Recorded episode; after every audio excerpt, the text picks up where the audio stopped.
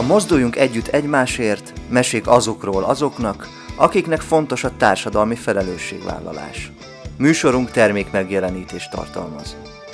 Hát drága hallgatók, nagyon szeretettel mindenkit üdvözlök ezen a gyönyörű nyárvégi októberi kedd délután, amikor ugyan nem csodálkoznék, hogyha jó időt választanátok, de természetesen kötelező itt lenni nektek, akik a Mozdulj, Mozduljunk Együtt Egymásért című műsort hallgatjátok minden kedden 4-től 5-ig itt az Open Air Rádióban, hiszen tudjátok, nagyon fontos embereket szólaltatunk meg, akiknek nagyon-nagyon fontos a társadalmi felelősségvállalás és valami közös közösségért tesznek egy küldetéstudattal olyan dolgot, ami tovább viszi az elkövetkező generációk életét is. Nos, a mai vendégünk is ilyen, bár hogyha ügyesek voltatok és olvastátok a beharangozót, akkor talán nagy meglepetéssel nem állok elő, de mégis azt gondolom, hogy az a kedves barátnőm, és nagyon örülök, hogy így mondhatom, akire én nagyon-nagyon büszke vagyok, nagy örömmel fogadta el a meghívásunkat, hiszen ha jól emlékszem, pont dörgött a Covid, amikor itt volt kedves férjével, és azt gondolom, hogy egy ilyen nagyon-nagyon bús novemberi napon beszélgettünk művészetről, hitvallásról, kihívásokról, és azt gondolom, hogy most már annak a tudásnak a birtokában, hogy mindenki túlélte az elmúlt két évet, és nem csak a szószoros értelmében, hanem művészetben és küldetésben egyaránt, ezért azt gondoltam, hogy szintén van mit megbeszélnünk, hiszen olyan sok minden történt az elmúlt két évben, úgyhogy nagy szeretettel köszöntöm Rákkati művésznőt, úgyhogy nagyon örülök, hogy elfogadtad a meghívásomat, és arra buzdítok mindenkit, hogy itt vagyunk a stúdióban, hogy kérdezzetek, mert a műsorunk interaktív, hiszen várjuk a szeretetteljes kérdéseiteket, amire Kati szerintem nagyon szívesen válaszol, és aki pedig a mai adásról lemaradna, bár nincs felmentés, meg orvosi igazolás, az vasárnap 11-kor ismét meghallgathat bennünket. Na, tehát akkor mindenképpen vágjunk a lovak, csapjunk a lovak közé, és át is adom a szót Katinak, nagy szeretettel üdvözöllek. Hát köszönöm szépen a meghívást, és én is mindenkit szeretettel köszöntök. Örülök, ha velem vannak, és hát nem is tudom, hogy mivel kezdjem, mert valóban ez az elmúlt két év, három év itt a Covid-ba, igen, sok minden változást hozott és okozott, és ez nem feltétlenül rossz, mert például az én életemben, vagy a férjem és az én életében létrehoztunk egy hangszínházat, amit azért hoztunk elsősorban létre, hogy kortás szerzőknek a darabjait bemutassuk, de másodszorban olyan kollégák szerepelnek benne, akikkel én színházba amúgy együtt játszottam, és játszom, és a nehéz Covid időszak alatt ez egy, ez egy örömteli lehetőséget adott pénzt nem sokat, de lehetőséget mindenképpen és örömöt, hogy valami nagyon különleges ö, produkciót hozzunk létre. Ezt úgy hívják, hogy hang színház. Egy picit benne volt ebben az a gondolat is, bár tudom, hogy igazándiból nem erről szól, hogy készültetek arra is az online világban, hogy talán a hangszínházat így közvetíthetitek azok számára is, akik esetleg nem mernek közösségbe járni? Ezt még így nem gondoltam végig, de nagyon jó gondolat. A, a, a gondolat, ami bennem volt az, hogy olyan kollégákat is magunk köré gyűjtsek, most egyes számba mondom, akik a mi közösségünkből van. Így egyik vezető színészünk a Kölesséri Sanyika, sőt, az egyik darabnak a főszerepét már eleve úgy vettem elő a darabot, hogy ő miatta. Aztán van olyan autista barátunk, aki viszont videóra rögzíti. És ez is egy örömteli, hogy nem csak színészek, hanem a velünk együtt dolgozó kollégák is jöhetnek ebből a szférából. Hangszínház, hogy tudnánk egy mondatban összefoglalni, hiszen a kedves hallgatók még nem voltak ilyenen, és úgy gondolom, hogy azért rajta kívül, vagy rajtatok kívül nem nagyon csinált még Magyarországon hasonló dolgot senki, vagy rosszul tudom, majd mindjárt erre ezt is kibonthatod, ezt a témát, de azt gondolom, hogy első hallásra mindenki arra az időre gondol vissza, amikor még a rádióban nagyon-nagyon sok olyan hangjáték ment, ami elő leültél, a képzelet varázsával elképzelted a színpadot, a szereplőket, és ugye a hang segítségével beazonosítottad a szereplőket is. Tökéletesen látod. Ez az egyik része a dolognak, hogy a képzeletre hagyatkozik. De ugyanakkor azért azt el kell, hogy mondjam, hogy van egy olyan írónk, történetesen a férjem, Cető Bernát László, aki filmforgató könyvíró, és ő ezeket a novellákat hangszínházzá adaptálja. Ez nagyon sokat számít, mert Igazából már hangszínház a diavetítés is, amit a pici gyereknek vagy az unokánknak e, e, levetítünk. Ott az anyuka, nagymama, nagypapa felolvas, ami oda van írva. Az is egyfajta hangszínház. Amit mi csinálunk, az abból több, mint egy felolvasó színház, hogy egyrésztről a férjem zsenialitása, mert tényleg nem tudok mást mondani, csodálatos módon filmesen írja meg.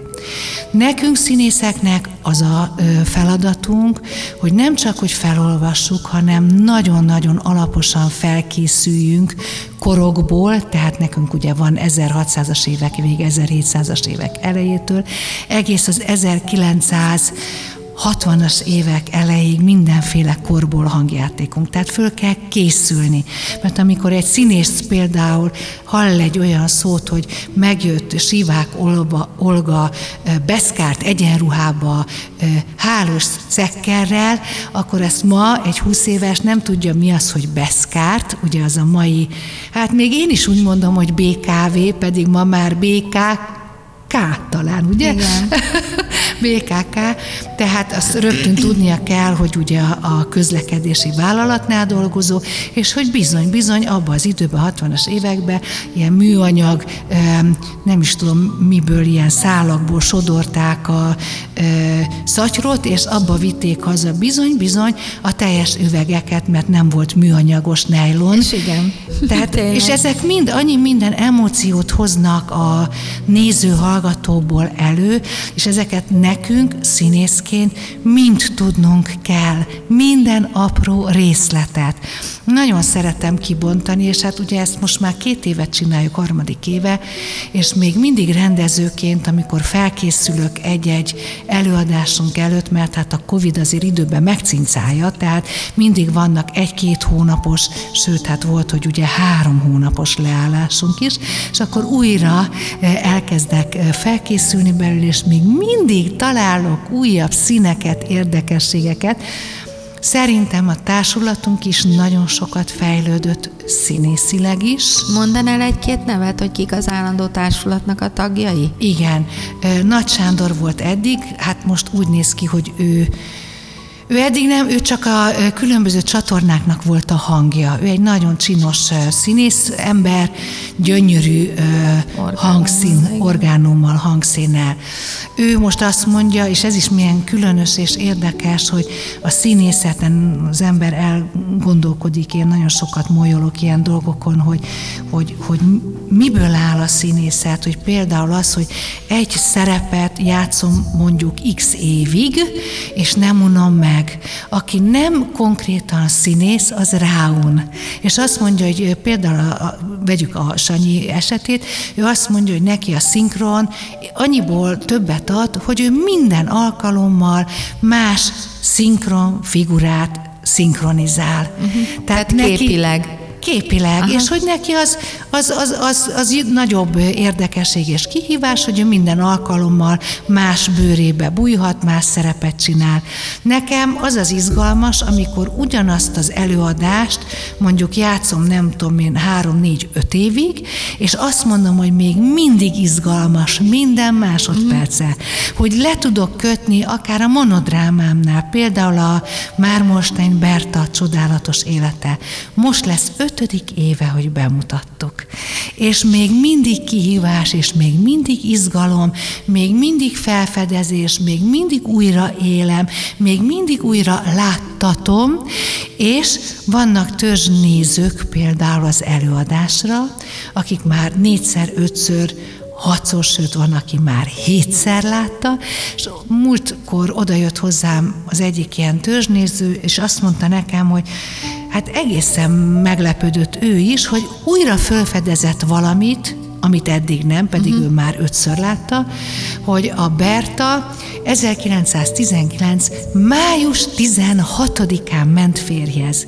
És ő eddig nem is értette, vagy nem, nem is figyelt fel rá, hogy az ő szüle is május 16-án házasodtak. Uh-huh. Ezek kis apró dolgok, de mégis rengeteg olyan dolgot hoznak elő emberekből, ami, ami értékes és jó.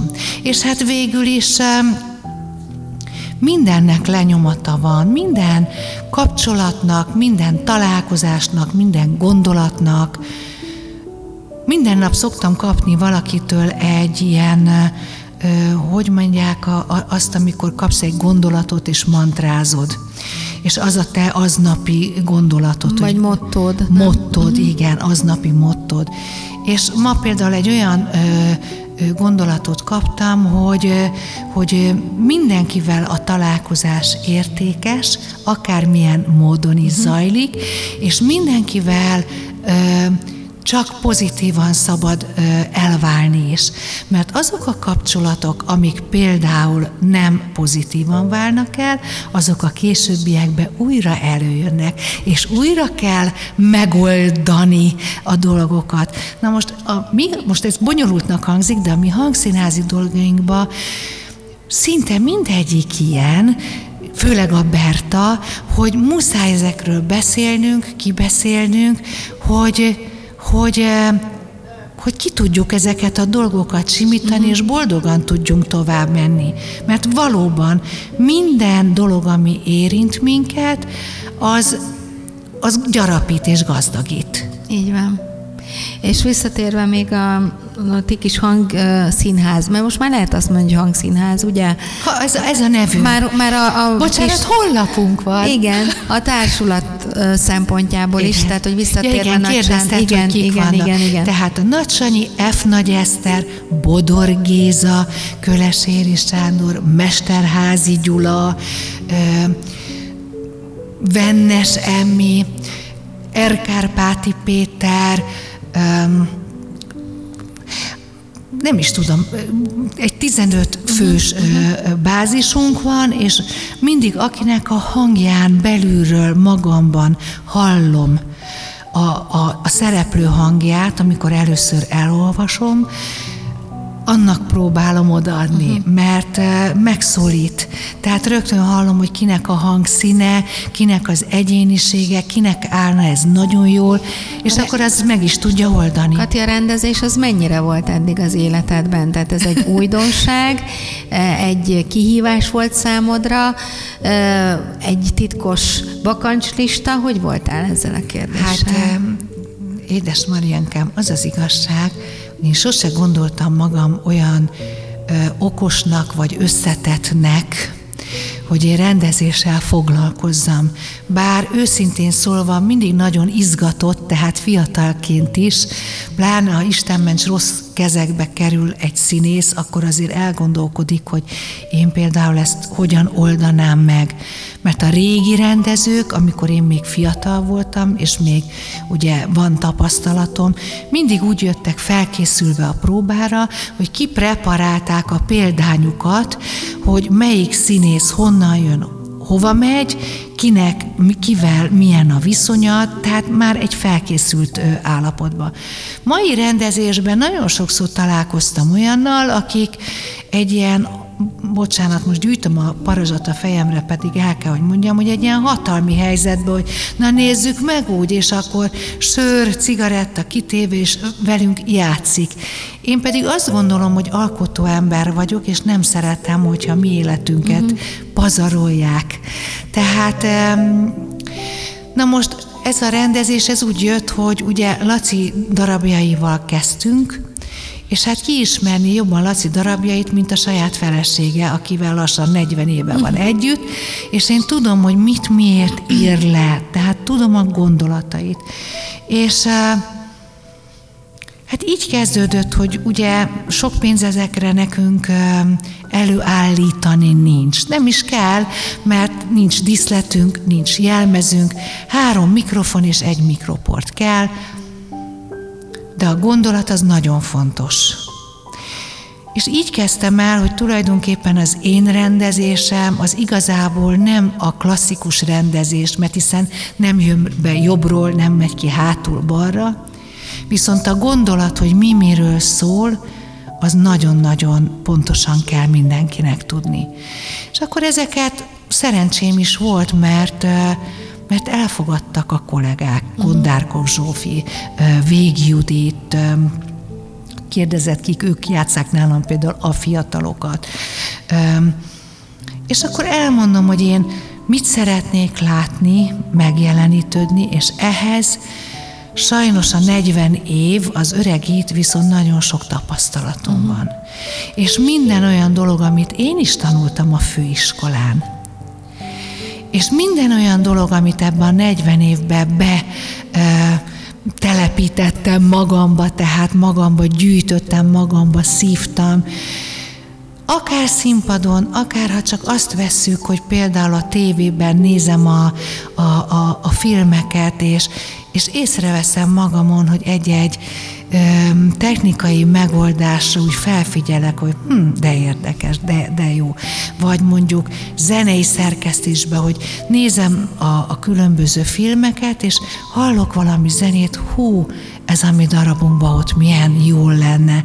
És már veszem elő a telefonomat, keresem ki a hangrögzítést, és már veszem is föl, és utána a Szeres Imre, hát róla nem beszéltük, de hát ő is egy csoda nekem, hogy annyira tökéletesen tudja, hogy milyen zenéket, milyen hangeffektek szerkesztem be a, a, az irodalmi művek alá, amik szolgálják Aha. az irodalmat. És akkor én mutatom neki, mondom, Imike, légy szíves, hallgass ezt meg, hogy mi ez.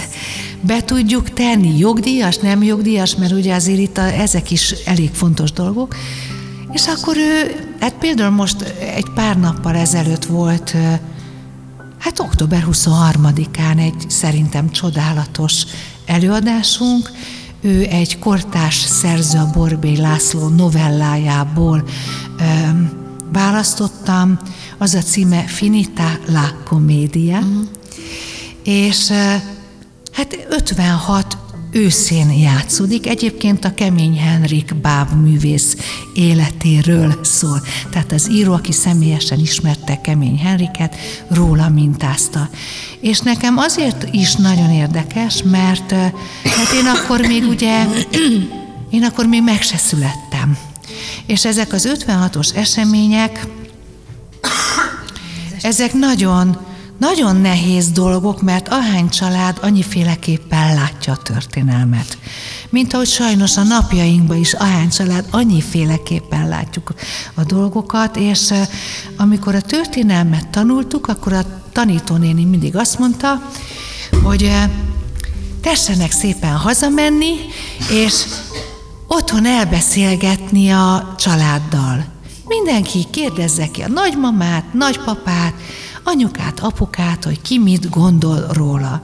Na most, eh, hát tegnap, tegnap előtt, mikor volt ez a 23-a? Tegnap talán. Az tegnap egyik előtt. néző, tegnap előtt, mhm. tegnap előtt. Az egyik néző utána írt egy, eh, egy posztot, vázik kritikát, mert ugye ma már színi kritikusok sincsenek, úgy fiatal koromban abból tanultunk, amit Persze. leírt egy, egy színi kritikus, és megírta azt, hogy ő sem született meg akkor, és hogy ez az 56 a családjának akkor ellenforradalomnak mondták, most forradalomnak mondják, de ugye apolitikusak voltak a szülei, és semmit nem jelentett. Ő fiatal korába ezt egy szünnapnak vette, és hát mindig volt a ház körül mit tenni, tehát ő neki ez egy ilyen szabadnapnak tűnt.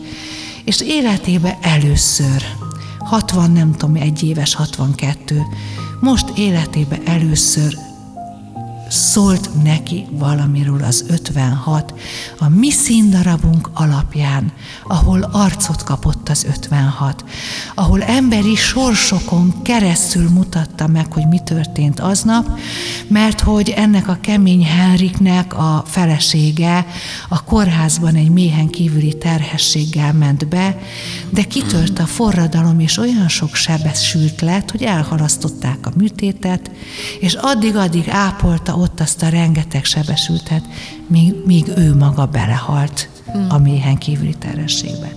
Nem is mondom el a, a darabot, igazából nem egy, egy nagyon vidám, de ugyanakkor megrázó, mély, katartikus és nagyon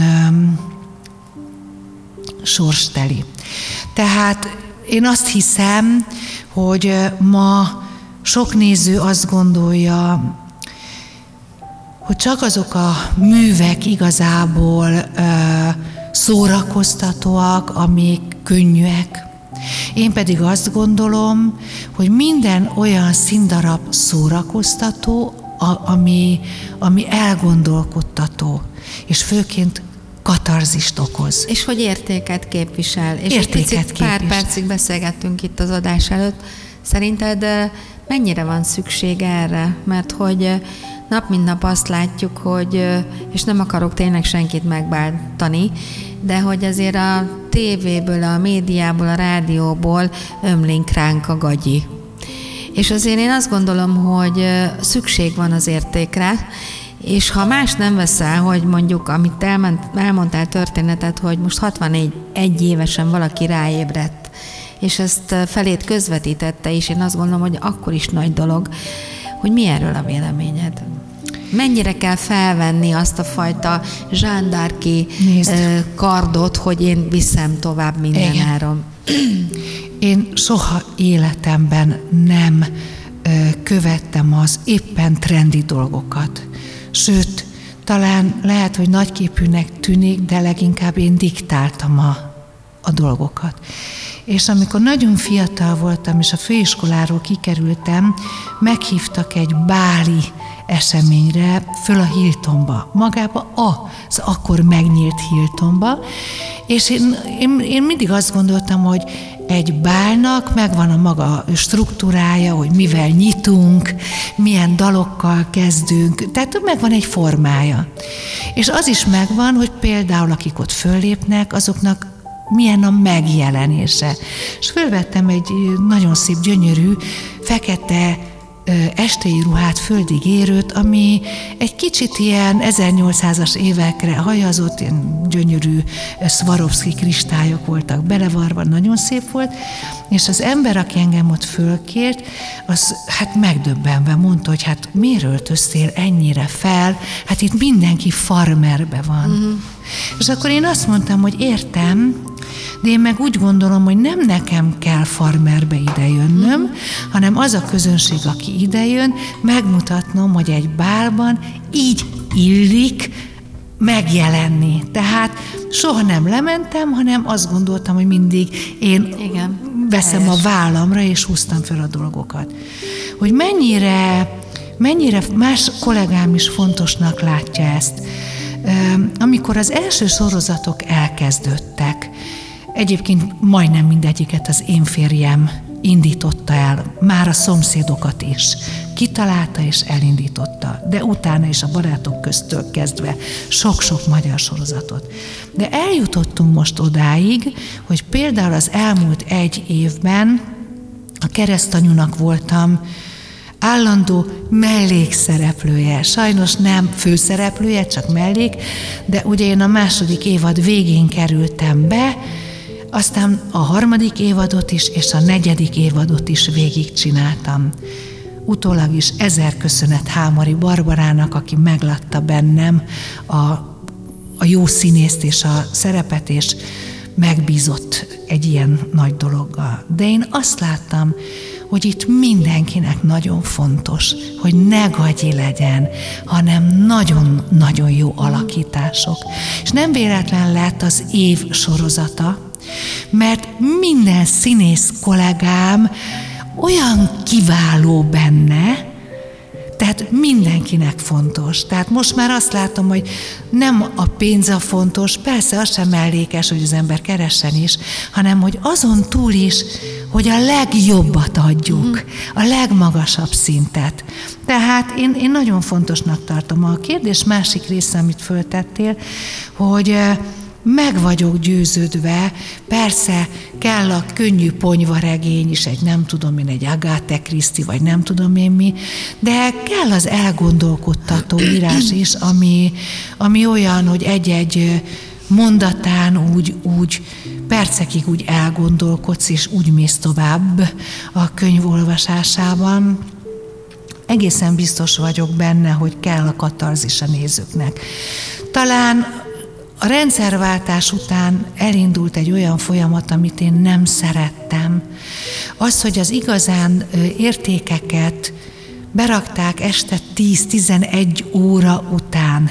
Tehát az olyan filmeket, amikor el lehetett gondolkozni, mondjuk egy Nürnbergi per, vagy most nem is tudom milyen példát mondjak, ezek éjjel 11-kor kezdődtek, hát ki marad akkor már fönt? Senki. Senki. Tehát ebben szerintem sajnos nagy felelőssége volt az akkori tévék illetve hát tévécsatornáknak, a rendszerváltás utáni tévécsatornáknak. Azt is nagyon sajnálom, hogy a, a, a rendszerváltás előtt még voltak olyan tévéműsorok, magyar novellák, nyitott könyv, amiben, amiben irodalmi műveket vittek tévéjáték formájába, képernyőre. Ezek már réges-régen nincsenek. Tehát én azt hiszem, hogy ma egy fiatal, egy Mixát Kálmánt nem láthat. Én még játszottam mondjuk például a, a nem is tudom, mi volt, Érdi Márta ö, szerkesztésében volt egy cimbora, és minden vasárnap ment egy cimbora ö, egyórás műsor, aminek volt egy tévéjáték része. És a Mixát Kálmántól a Dario Fóig mindenben ö, láthatott engem a nagy érdemű, és ők is láthatták ugye ezeket a műveket. Mm. Ezek ma már nincsenek nincsenek. Tehát ezt például nagyon sajnálom, de hát ha valaki olyan is mm. hallja, aki esetleg potentált, és azt mondja, hogy jaj, de jó, ez az édes kis Rákatika művésznő, milyen jó ötletet ad. Na. Hát úgy legyen, nem hiszek legyen. benne, de hát ha. Visszatérve keresztanyúhoz, az Igen. utóbbi évek olyan sorozata volt, ami tényleg nagyon nagy közönség sikert élvezett. Mit jelentett neked ott szerepelni? Azt gondolom, hogy nagyon jókor is jött ez a felkérés, hiszen még a Covid közepet tombolt, ugye, amikor hát, bekerültél a sorozatba, ha jól abszolút emlékszem. a Covid közepe. És hogy azért ebben a sorozatban ott még mellékszereplőként is lehet főszereplőként részt venni, mert abszolút lejön szerintem, hogy az a művészi teljesítmény, ami ott neked is, és további kolléganőidnek, kollégáidnak is van, azt gondolom, hogy az nagyon magas színvonalat képviselt. Mégis így lelkileg neked mit jelentett? Hát én nálad mindig nagyon őszintén beszélgetek, tehát azt most akkor ezt a hagyományt megtartjuk, uh-huh. és elmondom, hogy a nézők, a kedves közönség azt nem tudja, meg nem talán nem is figyeltek annyira erre oda, de a színész társadalomnak ez a Covid igen megrázó időszak volt. Elmaradtak az előadásaink, és hát azért mi legtöbben nem vagyunk havi fizetésben. Járulékokat viszont akkor is kellett fizetni, tehát ez Szóval nekem ez művészileg is jó volt, hogy, hogy kaptam egy lehetőséget, egy bizalmat, és hát azért megmentett bizonyos anyagi helyzetbe is, mert hát ugye Hát igen, szóval forgatni akkor is forgattunk, bár jártunk Covid ellenőrzésekre, igen sűrűn. Mm. Mi volt a kérdésed másik része, hogy mit hogy jelentett? Igen. igen. A másik, ami ugye én egy ukrán proletár asszonyt játszom, sokan nagyon megrökönyödtek, emlékszem, hogy különböző rajongói körök voltak a Facebookon, keresztanyú rajongói, makkoszállás és keresztanyú rajongói, tehát nem tudom, négy-öt ilyen, hát én mindegyikbe beleréptem, mert egyszerűen kíváncsi voltam, hogy mit szólnak a kedves rajongók a, a dolgokhoz, és akkor valaki odaírta az egyik ilyen poszthoz, hogy hát, hogy ő neki ez, ez, ez, ez egészen meglepte, hogy hogy képzelik, hogy engem ilyen szerepbe. Hát uh-huh. valóban eddig én ugye kékvérűeket alakítottam, grófokat, bárókat, bárónőket, hercegnőket, nem tudom mi mi, de az az igazság, hogy én meg nagyon boldog voltam, mert valahogy sors közösséget éreztem ezzel az én Svetlánámmal, és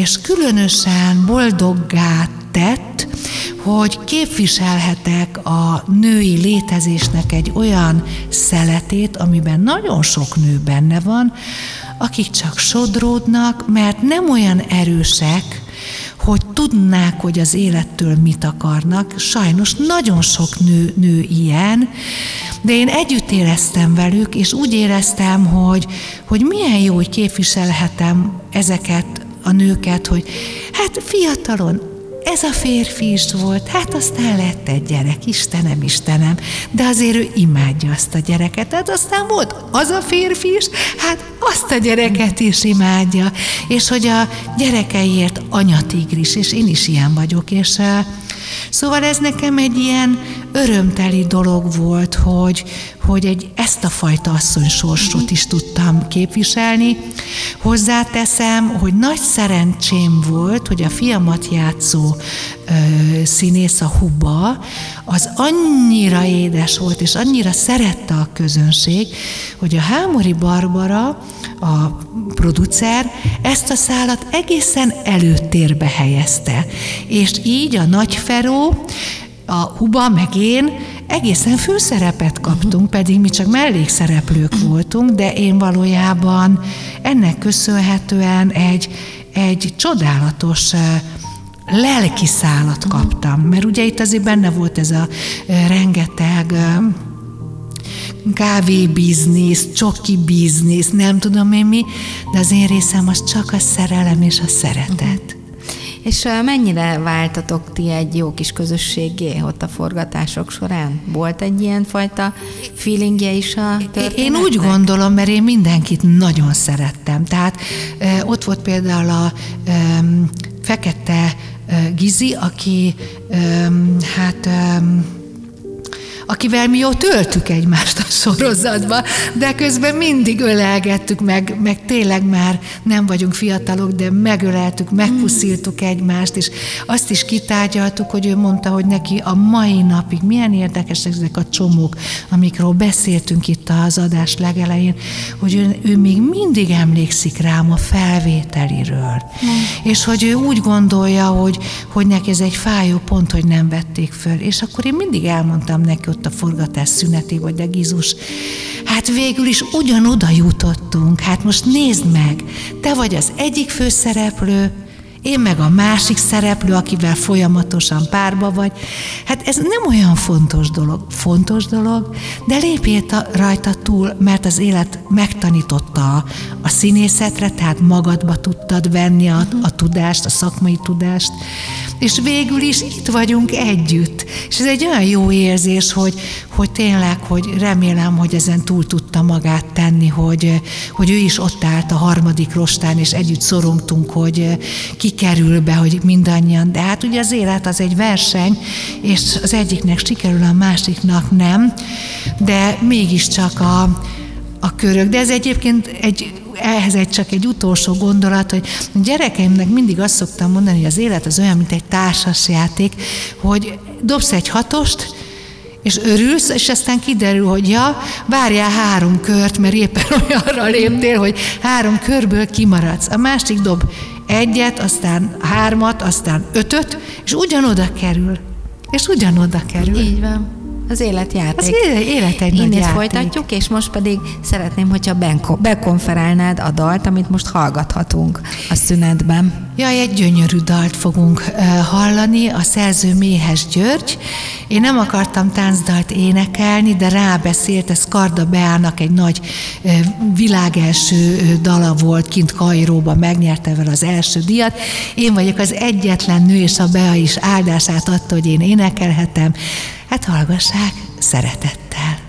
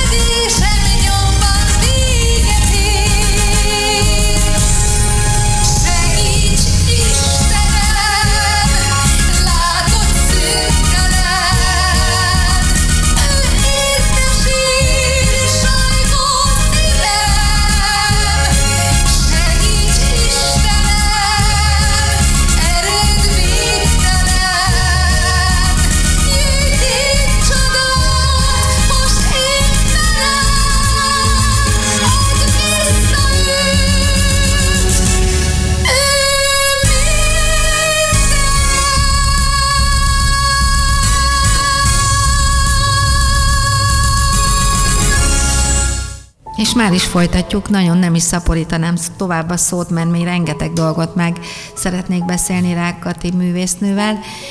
Beszélgettünk itt most az utolsó sorozatbéli szerepedről, ami gyakorlatilag neked nagyon sok mindent jelentett, művészetileg, emberileg, lelkileg egyaránt, de egy picit lépjünk tovább a hangszínházi produkciókban is azt gondolom, hogy te nagyon-nagyon fontos szerepet játszol, nem csak mint rendező, hanem mint kivitelező, mint az anyja, a háziasszonya, a háziasszonya az egész dolognak.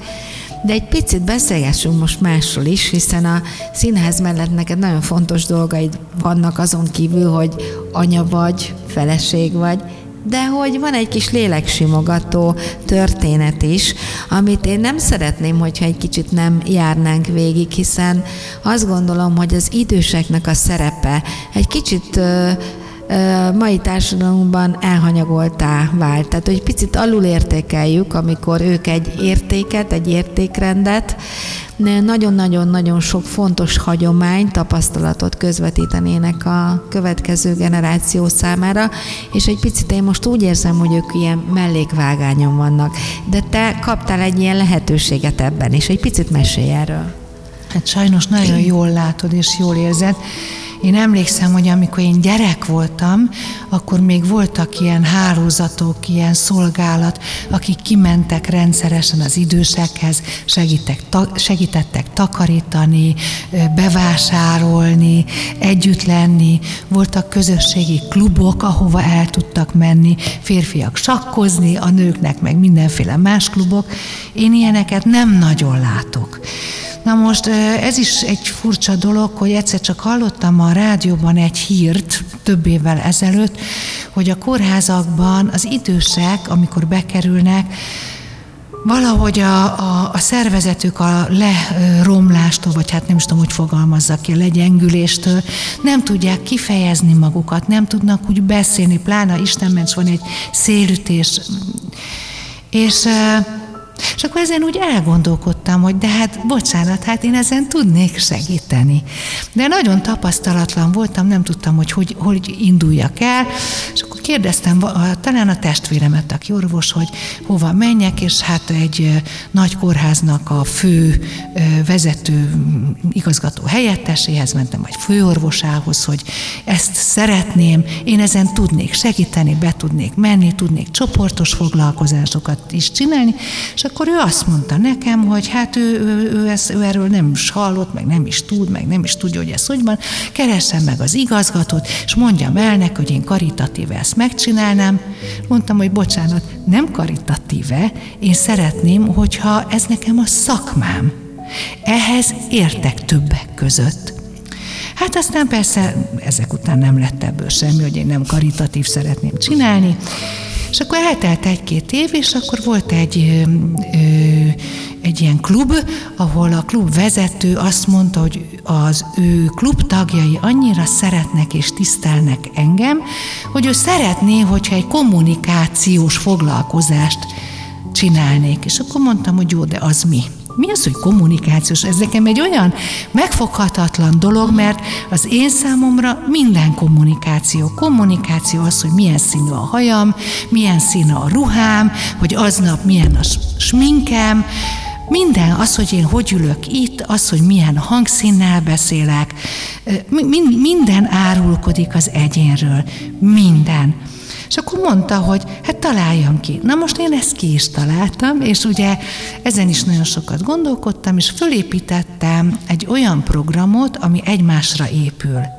Szerintem szenzációs program, és én szeretem, ugye én három gyereket neveltem föl, tehát én tudom, hogy a legnehezebb gyakorlatokat, gyakorlatokat is meg lehet csinálni, ha játékosan ö, csináltatom meg.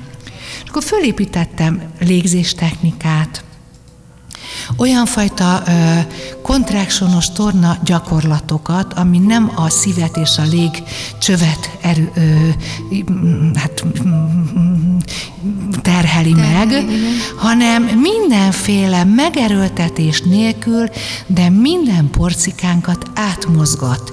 Tehát ebbe beletartozik az, hogy feszíted a tenyered, elengeded.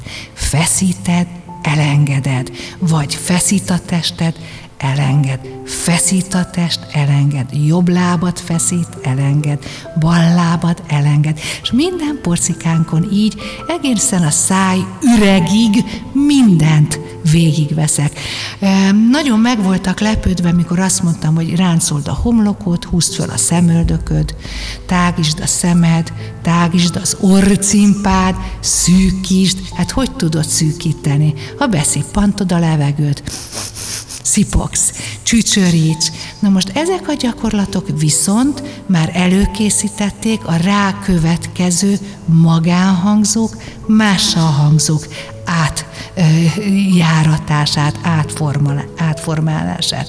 De ha már a magánhangzók mással hangzók, akkor jöjjenek a dupla magánhangzók, tripla magánhangzók, jöjjenek a mással hangzók, egymás után S, Z, C, G, ezekből faragjunk szavakat, mindenki készfeltartással mondjon C-vel, D-vel, G-vel, és akkor ezek már játékok, olyan, mint egy társas játék.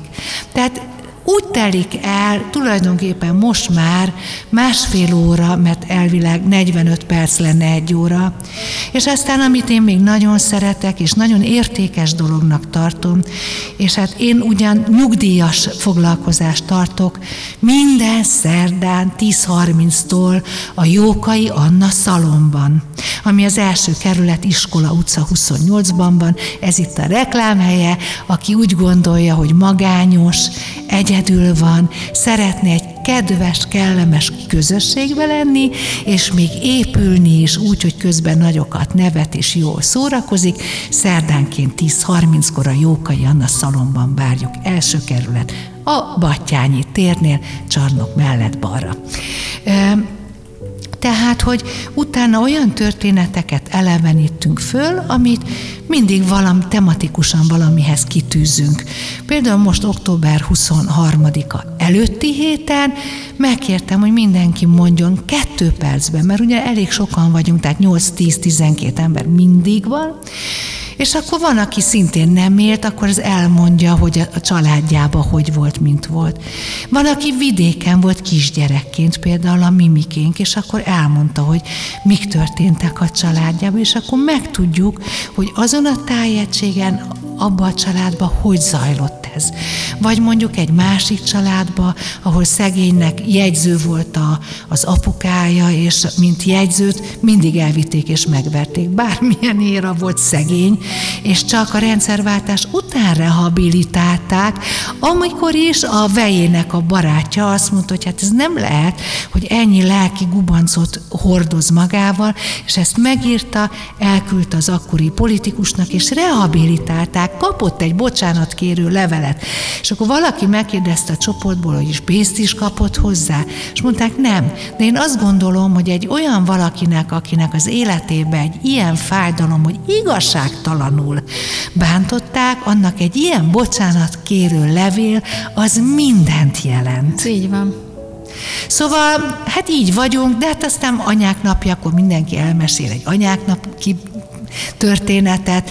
Van olyan ö, tagunk, aki elmesélte, hogy ő például most 80 éves már elmúlt, de ő anyák napjakor egész nap hever az ágyba, és pesgőt iszik, és jönnek a fiacskái, 50 és 60 éves fiacskái, és jönnek, és pesgőznek, és köszöntik. Tehát olyan édes, imádom, imádom ha jól ezeket. gondolom, akkor, illetve hát valamennyire tudom is, hiszen érdekelt vagyok ebben egy picit, az anyukám révén. Igen, és ezzel talán nem, nem mertem így mondani, de igen, igen. De hogy ugye főleg hölgyek vannak a... Hát egy darab dísz férfink van. és mondjuk talán annak is köszönhető, hogy sajnos még mindig úgy van, hogy a hölgyek túlélik a férjeiket általában, tehát hogy a férfiak azért előbb meghalnak, nem? Hát itt a csoportban is volt egy Ernő bácsink, akit imádtunk és elveszítettünk, igen. Én nagyon szeretném, ha jönne hozzánk eh, férfiú is. Bár a nők mindig szívósabbak, volt olyan férfi, aki kétszer-háromszor eljött és végig alukálta, és nem mertem szólni, gondoltam, ah, jó meleg van, az is lélek simogat, hogyha valaki alszik. Tehát, eh, de örülnék, ha lenne férfi.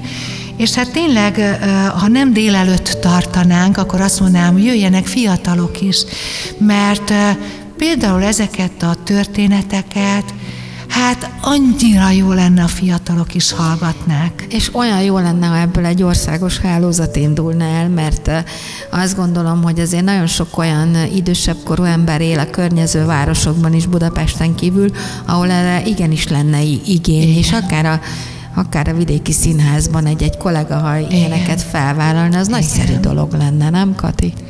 Hát meg lehetne csinálni, csak hát ahhoz el kell jussunk ahhoz, hogy valóban fölmérjék és ráébredjenek a potentátak, hogy ennek egy mini, tényleg minimális költsége van, de a társadalmi hasznossága nagyon, nagyon fontos. fontos. Igen, hiszen az agytorna a legjobb dolog arra, hogy Hát meg a lélek, meg a lélek, hogy igen, rád figyelnek, igen. hogy te is elmondod Igen, a, taj, igen. a saját történetedet, utána a másik is, és ráfigyelünk mindannyian, és meghallgatjuk. Sőt, én még szoktam memória gyakorlatként megkérdezni, hogy tényleg ráfigyeljenek, hogy mit mondott a Mimi, vagy mit mondott a Verácska, uh-huh. vagy mit mondott az Évike, és idézzük föl, hogy minden részletében mit, mert ez is egy agytorna. Uh-huh. Igen, és tudod, visszagondolva arra, hogy régen volt a vének tanácsa, hogy meghallgattuk az idősebbek véleményét, szaktudását. Jaj, hát hol van ez ma és már? hol van ez már? Igen. És akár bármelyik szakmában is, a színészettől az orvostudományig, a közgazdászig, vannak itt az országban, vagy egy asztalos mesterig, teljesen mindegy, hogy most mit választunk ki, hogy igenis letettek az asztalra olyan sok mindent azok a mostani Elismerni a idős tudást, igen. emberek, hogy, ne, hogy elismerni az ő tudásukat, és valahogy ezt a, a, meg is becsülni. De sajnos ez egy és nem félretenni. Hát ez egy kortünet, hogy a És fiatalok... kortünet. Kortünet, igen, hogy a... De ez nem csak ma, tehát ez az, az elmúlt 30 évben kortünet, hogy egyszer csak a rendszerváltáskor félretették, félretették a, a, az időseket. És hát azért ugye mondjuk az igazán nagy tudásúak azok most, az 51, 52, 53-asok, nagyon nagy tudással rendelkeznek, és ők voltak azok, akik nagyon sokan voltak, mert hát ők voltak a, milyen Anna volt, mond a, a, a, aki a, segíts nekem, hogy hívják ezt a generációt, milyen Anna? Na, kedves hallgatók, írják már be nekem, segítsenek, hogy milyen Anna volt aki eltörölte, hogy nem lehetett abortus, semmi nem lehetett, és ez a generáció nagyon sokan vannak. Rengeteg Ratkó tudó, korszak. ratkókorszak, köszönöm. Igen. A ratkókorszaknak a nagyon nagy tudású embereit egészen egyszerűen tacsra tették a mai napig. Az én családomban rengeteg orvos van, és tudom, hogy hoztak egy olyan szabályt egy jó pár évvel ezelőtt, hogy 60 fölött nem műthet, nem lehet orvos az orvos. Aztán rájöttek, hogy két-három év múlva, hogy nagyon kevés az orvos, és akkor mégiscsak műthettek, és mégiscsak megengedték. Tehát És ha belegondolunk, a mai világban 60 év az most már nem is öreg. Tehát, hogy Hát nem öreg, hát igen, pontosan. Tehát abszolút Pontosan. ma vannak az orvosok Igen, 60 igen. évesen szakmai tudásuk teljében. Pontosan. Van egy kérdésünk, Kati, úgyhogy azért nézem az órát, Igen. hogy nehogy kifussunk belőle. Drága művésznő, nagyon szeretem és tisztelem Önt. Köszönöm. Szeretném megkérdezni, hogy mi van még a bakancs listán a művészet terén az Ön életében? Jaj, de édes, jaj, de jó. Közeli és távoli tervek is vannak. Most a legközelebbi egy karácsonyi koncert lesz, amit december 6-án Bernát Ferenc gitárművésszel tartunk. Hát ez bizony már az adventi időszakban lesz, tehát De nagy jó. szeretettel várok mindenkit, mert sokan kérdezik tőlem, hogy már nem énekel. És hol lesz? Jókai Anna Jókai szalomba. Anna Ott a szalon, Jókai aha. Anna szalomba. Ez egy nagyon szép kis Hát szívemhez közel álló, fehérrel, aranyjal díszített kis ékszerdoboz ez a szalon, és ott ez az új kulturális vezetés, aki most van, nagyon szeret, és hát remélem, hogy távlati terveimet is majd segíteni fogják, reméljük. Hát ebben pont holnap lesz egy beszélgetés remélhetőleg, és akkor így fog ö, ö, Hát a hosszú távú táv- tervekben meg ugye én az asszony sorsokat nagyon szeretem, nagyon, és hát Fiatalon én nem tudtam, hogy miért lettem igazából primadonna, azt gondoltam, hogy csak a zenei világ miatt. Mert ugye én konziba jártam ének tanszakra, klasszikus zenét tanultam, és hát mondták, hogy szép, jó, de hát Puccini, meg Mozart, az igen, de már mondjuk más felé kevésbé. És akkor így aztán eljutottam az operett főszerepekig, de hát ugye azt mondták ezelőtt egy jó pár évvel az Operett Színházba, hogy hát már a 40 éves primadonna az öreg, Hát én meg úgy gondoltam, hogy tudnék erre válaszolni, de nem szeretnék, és hát sokan kérdezik mai napig is a kedves közönségből, hogy hát nem énekel, hát úgy szeretnénk hallani. És akkor én arra gondoltam most, hogy van egy olyan ö, költőnő, akire teljesen véletlenül a költészet napjához kerestem verseket, és megtaláltam a fordításait, ez egy orosz költőnő, és egy olyan csodálatos műfordítót találtam, Koncek József személyében, már 80 éves ő is, hogy azt gondoltam, hogy én ennek ennek a költőnőnek biztos, hogy egy olyan estet csinálok, hát nagyfába vágtam a fejszémmel, ahogy a szívem nyílik, egyre inkább a gondolatok is, és ebben már, már odáig eljutottam, hogy elmegyek egy balett mesterhez, és bizonyos mozdulatokat, lépéseket szeretnék beletenni. Persze egy barátomnak ezt elmeséltem, aki kikacagott, hogy így 60 fölött ugye nem fogsz tütübe ott, hát nem ígérem, lehet. Helyes. szóval, szóval itt ebben én itt nagyon-nagyon sok érzést látok. Ezt a gondolatot én már elmondtam, és ezt már Noszvajon egy nagy borház, a Türmer bor, borászat már várja, hogy ott mutassam be legelsőnek náluk, és akkor erre ilyen művészeti um, alkotást rátesznek már, mint a gasztronómia társulna a színház művészettel. Ó, de jó ötlet.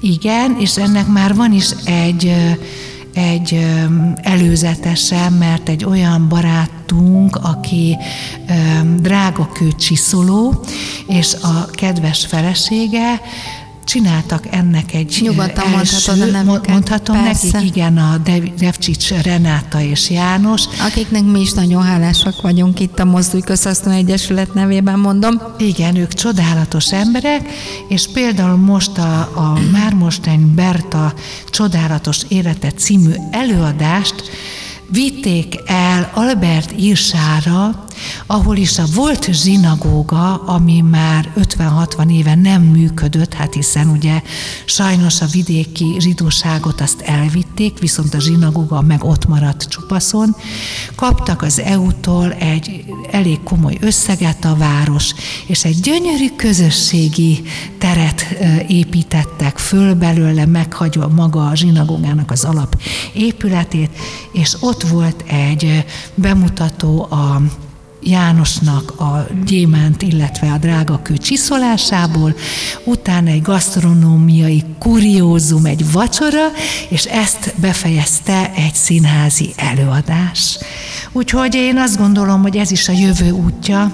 Ebben nagyon sok borászat van még az országban, uh-huh. ahova ilyeneket lehet csinálni. Nagyon-nagyon jó ötlet, és a bor és a kultúra az nagyon-nagyon a borkultúra, van. pontosan, és a színházművészet. Meg még és, a gasztronómia És is. a gasztronómia Igen. is, pontosan.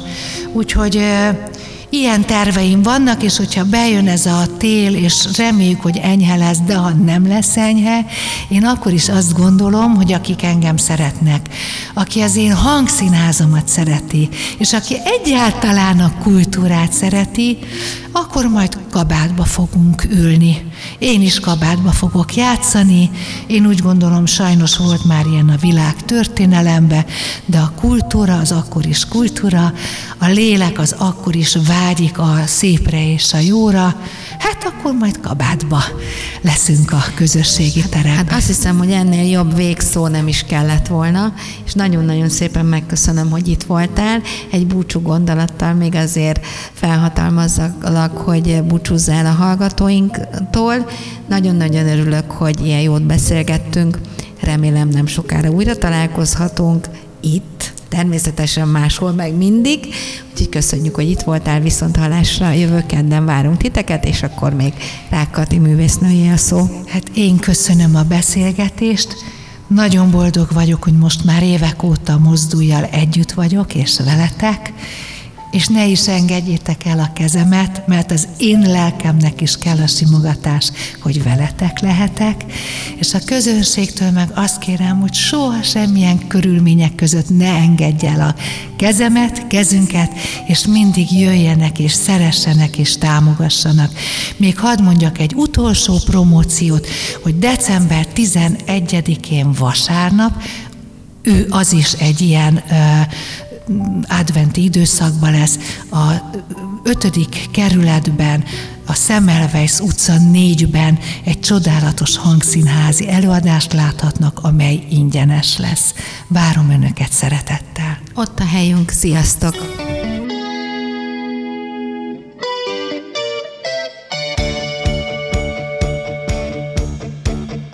A Mozduljunk Együtt Egymásért mesék azokról azoknak, akiknek fontos a társadalmi felelősségvállalás. Műsorunk termék megjelenítést tartalmaz.